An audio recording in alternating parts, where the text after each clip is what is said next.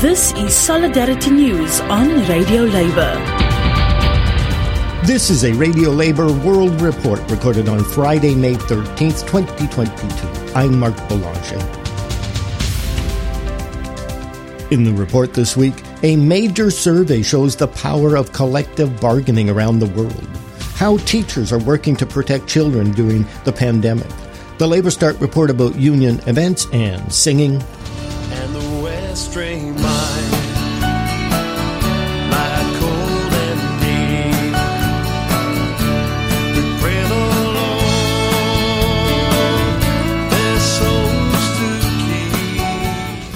This is Radio Labour.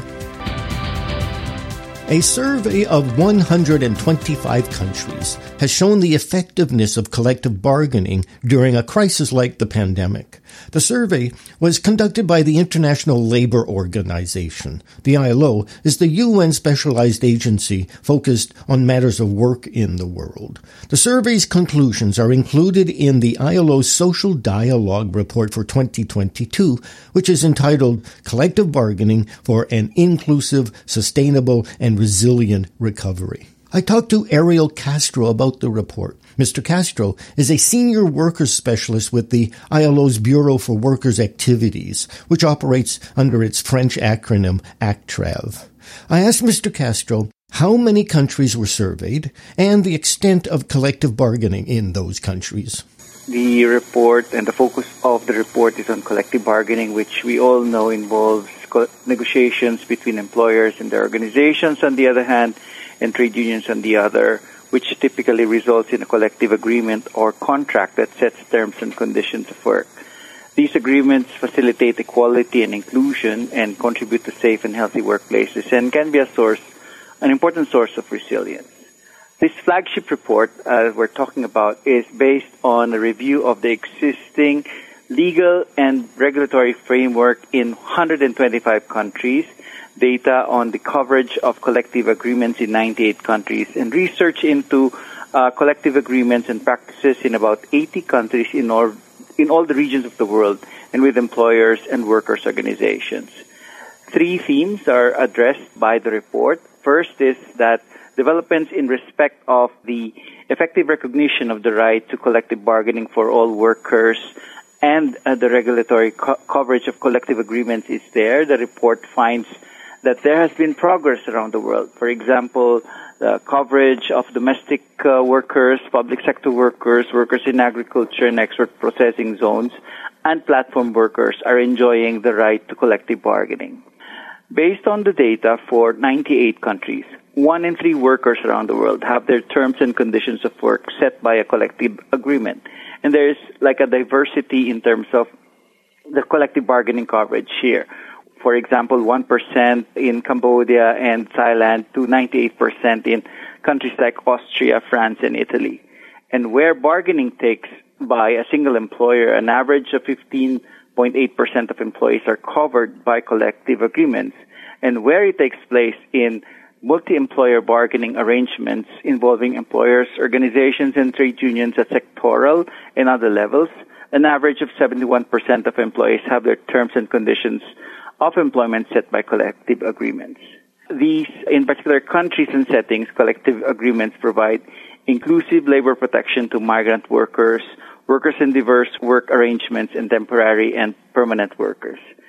Second, the report provides a first insight into the content of these agreements, such as wages, working hours, and rest periods across very different contexts.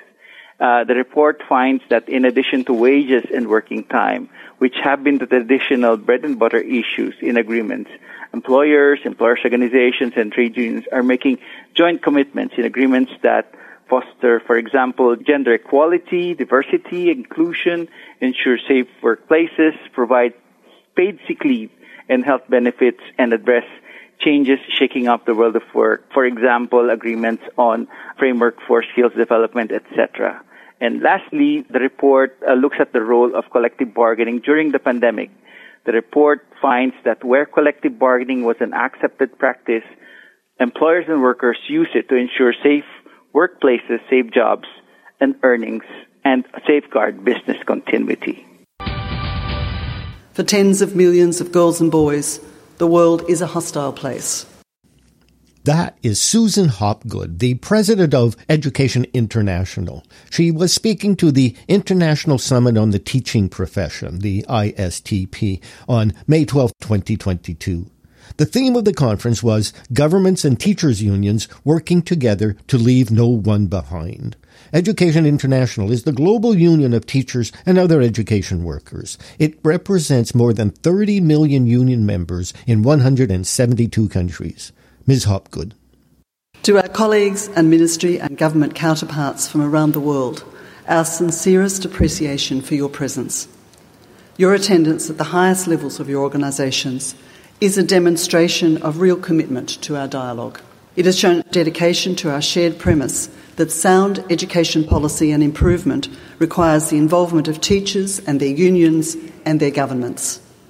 This premise has become more self evident each year. The pandemic isn't finished with us yet, but we already know that the most resilient education systems are the ones where teachers, school communities, and leaders and governments have learnt to innovate together, to follow the science, to follow the data, and tend to the needs of the whole child. Facing the difficult truths and taking the lead for our children's future has never been more important or required so much concerted collaborative effort. For tens of millions of girls and boys, the world is a hostile place. From the latest savage attacks of the Russian military to the relentless brutality of occupations to the seemingly endless trek of refugees, the greatest burden falls on our children. Of course, hard realities can never be made childproof, but we must take the target off the backs of the most vulnerable. Education is our hope for our children, for our planet. This 2022 ISTP descriptor, moving forward, working together to leave no one behind, is a theme that describes our challenge. Hope requires that we learn together how crises can be confronted to make and keep students optimistic about the future. We know that elements of pessimism, isolation, and despair in our students can be traded for optimism when facts replace falsehoods and a sense of agency replaces despair. Our focus on the role of teachers and governments working together to secure a sustainable future gives us the opportunity to discuss how to build resilience and agency in our students. You might say we have had a head start on this week because we're familiar with the tools of the job. They should be inherent in democracies with vibrant education systems, well resourced in the public sector. Of course, nothing can be taken for granted all around us. The lens of fact and weight of truth are increasingly distorted or tipped by the sorts of extremist partisanship cropping up in even the democratic world. Lessons rewritten by those with a stake in prejudice, inequity, and yes, ignorance are not a new history. They are an old and ugly disinterment of bigotry and fascism. Like it or not, our workplaces are in a lead role of resistance against these bids for power our students deserve better. We know their future and the future of the world demands it. And we know that the interconnected elements of our education systems, all of us, we are the bridge. In our 2016 summit in Berlin, we discussed the crisis in refugee education extensively.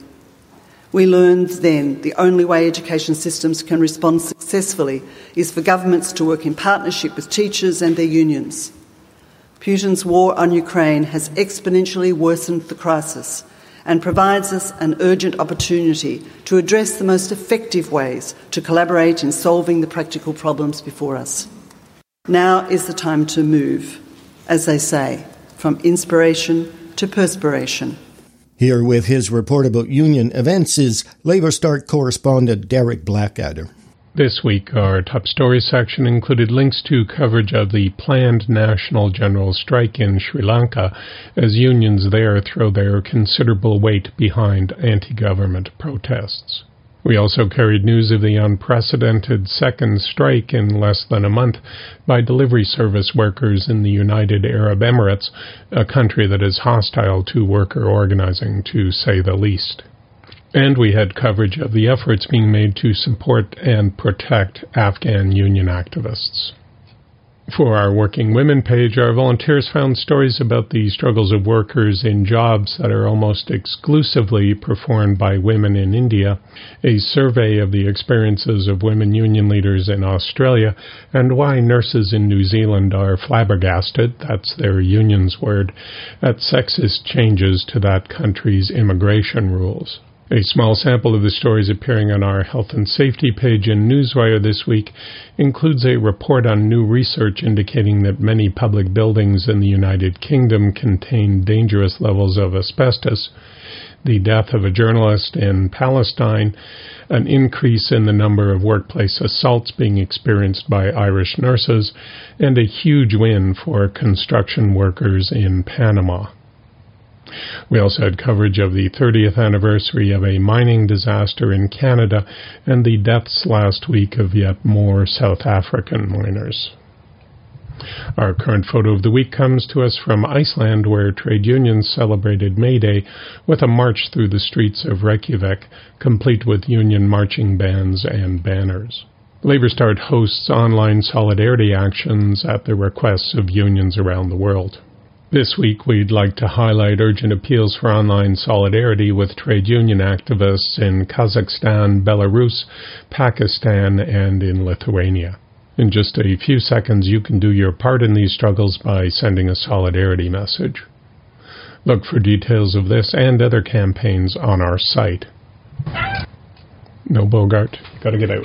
You, you're famous enough. Go away. This is Derek Blackadder from LabourStart, reporting for Radio Labour. As Derek mentioned, this is the 30th anniversary of a mining disaster in Nova Scotia, Canada.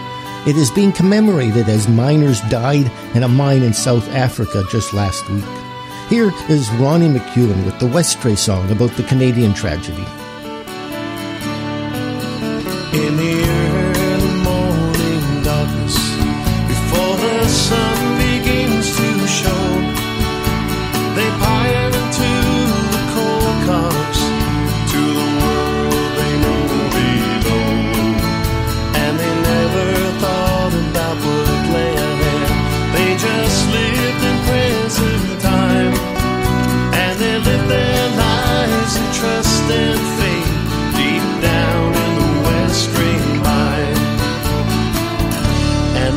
the West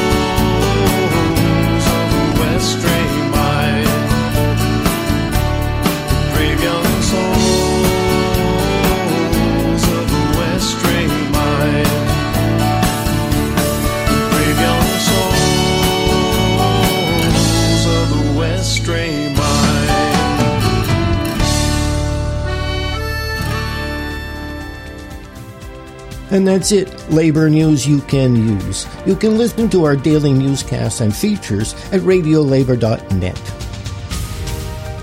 I'm Marc Belanger. Thank you for listening. And remember, it's all about global solidarity.